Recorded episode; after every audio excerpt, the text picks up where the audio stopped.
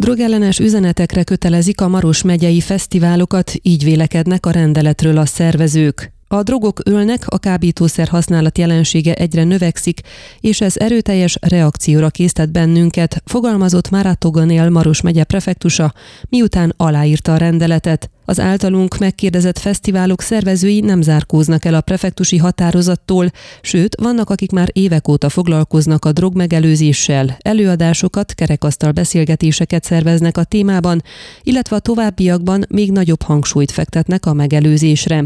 Egyre többen megfordulnak a római fesztiválon Mikházán, ahol bár nem volt olyan eset, hogy valaki kábítószert fogyasztott volna, a szervezők hangsúlyt fektetnek a megelőzésre, belefoglalják a programjai közé a drogprevenciót is, válaszolta a Székelyhonnak Páncél Szilamér, a Maros megyei múzeum munkatársa, a fesztivál egyik szervezője. Az augusztusban sorra kerülő vásárhelyi forgatag szervezői támogatják a prefektúra kezdeményezését, bár az elmúlt években nem volt ilyen jellegű tapasztalatuk. Csatlós Károly szervező érdeklődésünkre elmondta, akár úgy, hogy a drogmegelőzési központ támogatását kérik, akár önerőből, de mindenképp tematizálni fogják a drogkáros hatásait, negatív következményeit, illetve a megelőzés jelentőségét. A június 30 és július 3-a között Marosvásárhelyen sorra kerülő Vibe Fesztivál szervezői minden évben foglalkoztak a kábítószer problémájával, előadásokat tartottak több alkalommal is, hiszen, ahogy Polacek Péter fogalmazott, a szervezők fiatalok, és tudjuk, mi történik a fesztiválokon, ezért már a kezdetektől figyeltek erre is. A fesztivál kommunikációs koordinátora a Székelyhonnak kifejtette,